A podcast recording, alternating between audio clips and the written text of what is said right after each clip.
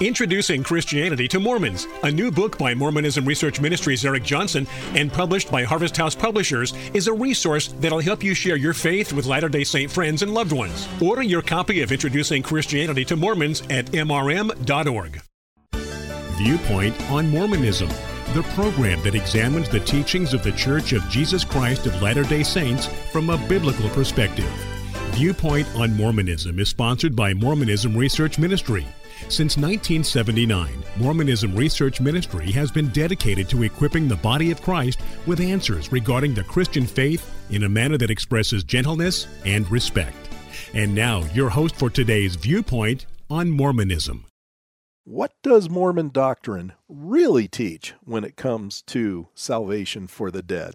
Welcome to this edition of Viewpoint on Mormonism. I'm your host, Bill McKeever, founder and director of Mormonism Research Ministry.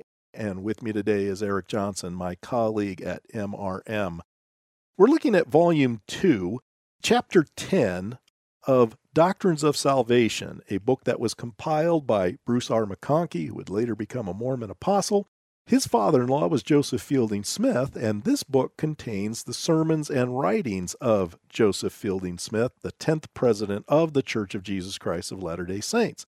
In this chapter, as we brought out on the first day of this series, he says there are many false notions about salvation for the dead, and that salvation for the dead is grossly misunderstood by many of Latter day Saints. Well, if Latter day Saints are confused about this doctrine, you can imagine how much confusion reigns for those of us outside of the LDS Church. So we figured this week we would allow Joseph Fielding Smith to enlighten us as to what really is involved when it comes to the salvation of the dead according to Mormonism. And as we've seen so far, it seems like, according to Joseph Smith, the founder of the Mormon movement, that you have a much better chance of reaching the celestial kingdom if you never even hear about Mormonism during this mortality, but embrace it after you die in the spirit world. Well, we're going to get some more clarification as we read from the bottom of page 182, where Joseph Fielding Smith talks about those who have the opportunity here to hear the message of salvation. What does he say at the bottom of page 182, Eric? Those who have the opportunity here, those unto whom the message of salvation is declared, who are taught and who have this truth presented to them in this life, yet who deny it and refuse to receive it, shall not have a place in the kingdom of God. They will not be with those who died without that knowledge and who yet accepted it in the spirit world. It sounds like he's merely recapping what Joseph Smith said in 1836, January 21st, 1836, to be precise. And I think it's good to read that quote again. All who have died without a knowledge of the gospel, who would have received it if they had been permitted to tarry, shall be heirs of the celestial kingdom of God. It sounds like that's exactly what Joseph Fielding Smith is saying here. If you receive this message of salvation, but yet you deny it or you refuse to receive it, you're not going to have a place in the kingdom of God. Now, what does the kingdom of God mean in the context of Mormonism? Well, in this context, it's talking about the celestial kingdom. In another context, the kingdom of God could be referring to the Church of Jesus Christ of Latter day Saints because it's been defined that way as well. But what Joseph Fielding Smith is trying to get across here is you better hope that if you receive it, you better not deny it. You better live up to every standard that this restored gospel has for you, because if you don't, you will not have a place in the kingdom of God. He says they will not be with those who died without that knowledge and who yet accepted it in the spirit world. He's showing a comparison here. If you hear it and you don't do it, you're not going to end up having what you could have had if you never heard it and never did anything except embrace it after you die. That's really, I would think, the best way to come about this. And this is why I said yesterday I don't think the Mormon missionaries are doing anybody a good service by telling them what they believe regarding this restored gospel as it's understood within the LDS Church. Bill, you've mentioned that Smith's son in law, Bruce R. McConkie, who was an apostle in the LDS Church, all the way until 1985 when he died at the age of 69. He very much agree with his father in law and did so in several different times. Here's a quote that comes from his classic book called Mormon Doctrine, 1966, pages 686 687. He said, Salvation for the dead is limited expressly to those who do not have the opportunity in this life to accept the gospel, but who would have taken the opportunity had it come to them. Thus, the false and heretical doctrine that people who fail to live the law in this life, having had an opportunity so to do, will have a further chance of salvation in the life to come is a soul destroying doctrine, a doctrine that lulls its adherents into carnal security and thereby denies them a hope of eternal salvation. He also said in a famous speech called The Seven Deadly Heresies, he gave this at Brigham Young University, the LDS church owned school, on June 1st, 1980. This is what he said there are those who believe that the doctrine of salvation for the dead offers men a second chance for salvation. This is false, false, false. I know a man, now deceased, a non member of the church, who was a degenerate old reprobate who found pleasure, as he supposed, in living after the manner of the world. A cigarette dangled from his lips, alcohol stenched his breath, and profane and bawdy stories defiled his lips. His moral status left much to be desired. His wife was a member of the church, as faithful as she could be under the circumstances.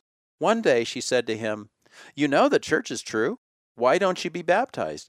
He replied, Of course I know the church is true, but I have no intention of changing my habits in order to join it. I prefer to live the way I do, but that doesn't worry me in the slightest. I know that as soon as I die, you will have someone go to the temple and do the work for me, and everything will come out all right in the end anyway. He died, and she did, and it was a total and complete waste of time. Bill, that's an interesting story that he tells, but it sounds similar to the story you gave on Monday of a woman who's telling her friend that she would be baptized for her mother and that it would all be okay in the end because she did this work. And according to Bruce R. McConkie, it would be a complete waste of time. In fact, he says in the Doctrinal New Testament Commentary, Volume 1, page 435, the highest reward somebody can get if they've heard the gospel would be the terrestrial kingdom. So, yes, you're going to get a kingdom of glory. You'll get a resurrection because you're human and you received a body. But to get the very best that Mormonism has to offer, you don't have a chance if you've already heard it and reject it in this life. And that was the context of that conversation I heard that you mentioned with that woman telling her friend that she had shared what she believed with her mother and her mother had rejected it. It's exactly the same kind of scenario, but in the next paragraph on page 183, Joseph Fielding Smith gives another angle to this that sounds very similar to what his son in law said that you had just read. It's under the subheading Some Not Eligible for Vicarious Salvation. There are too many people in this world who have heard the message of the gospel who think they can continue on to the end of this mortal life living as they please and then accept the gospel after death. And friends will perform the ordinances that they neglect to perform for themselves, and eventually they will receive blessings in the kingdom of God. This is an error. Sounds pretty similar to what Bruce McConkie was saying in yeah. that story that he related about the man who was a degenerate. It was the way yeah. he described him. He just felt, well, my wife's going to take care of it for me after I die, so why should I worry about it now? And this paragraph that you just read seems to make it very clear that that is not the way it's going to be according to Mormonism. It makes you wonder, though, Eric, how many Latter day Saints think that? Mm. And I think that's why he mentions on page 184 about these false notions that even many Latter day Saints have about this doctrine. There probably are quite a few Latter day Saints who don't understand it clearly and have assumed that the story of the degenerate that McConkie tells, well, that could be their story for all we know.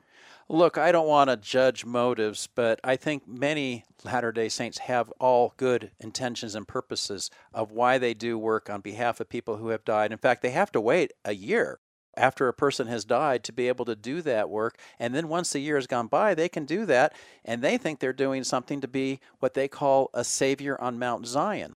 I have LDS relatives who have told me when I die, or when anybody in my family dies, they have sort of like adopted me and they will actually do the work that is necessary in the temple so that I might have this quote unquote second chance. It's hard when you have LDS relatives who are trying to say a nice thing to you.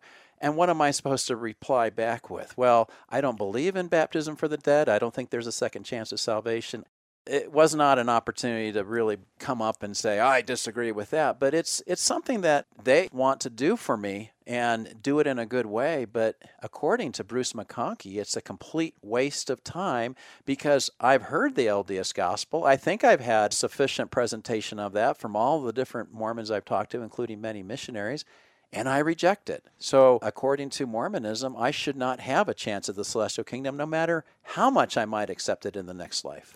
You raise a good point, though. How do we as Christians respond to, in this case, a relative, could say a loved one, a spouse even, who says, Well, after you die, I'm going to be baptized on your behalf. Now, if you have no religious beliefs whatsoever, you could probably just roll your eyes, shrug your shoulder, and say, Hey, go for it, you know, knock yourself out. But as a Christian, we certainly don't believe that this is a true doctrine at all we could respond by being rude to them. You could do what you did. And I think, under the circumstance, because you've told me this story before, under the circumstance, it probably was best to just merely smile and thank them for what they think is a kind gesture on your behalf. Certainly, you think they're misled. Certainly, you don't think what they're believing is true. You don't think what they believe is going to happen. But is that the time to get into a back and forth. In this particular case for you, it was not. Maybe in another situation, it could have very well been a good opportunity to say, well, let's talk about that. I think we need to be careful when we are approached by Latter day Saints on this topic because you and I both agree they're not saying they're going to do this because they dislike us. Right. They're saying it because I think they really are concerned for us. I think we have to read the intentions. And when the intentions are meant to be positive, as much as we might disagree, sometimes we have to count the cost, especially a family member, and say, okay, not now, maybe another time and just be polite about the whole situation. That's how I treated it in that a time of vacation where the family was together at a reunion. I never did have an opportunity to talk further about that, but who knows? You know, maybe someday I'll have a further opportunity, and I just need to be patient. the The Bible says in First Peter chapter three, we're supposed to do this with gentleness and respect, and I think that is what is very important for me when I'm dealing with family members. And I think it helps to also try to understand the motive with which the person who's saying this to us has. And I, I think it's important that we do not forget they're not saying this in order to rub it in our face or anything like that. Now, maybe they are. I don't know. And that kind of a case, maybe it is time to say something, but that certainly was not the intent of that relative who was talking to you at that time. It's just something, Christian, to think about should you find yourself in that situation?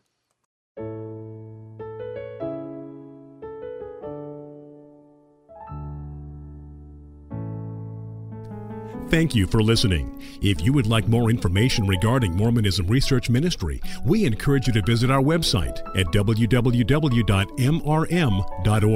where you can request our free newsletter, Mormonism Researched. We hope you will join us again as we look at another viewpoint on Mormonism.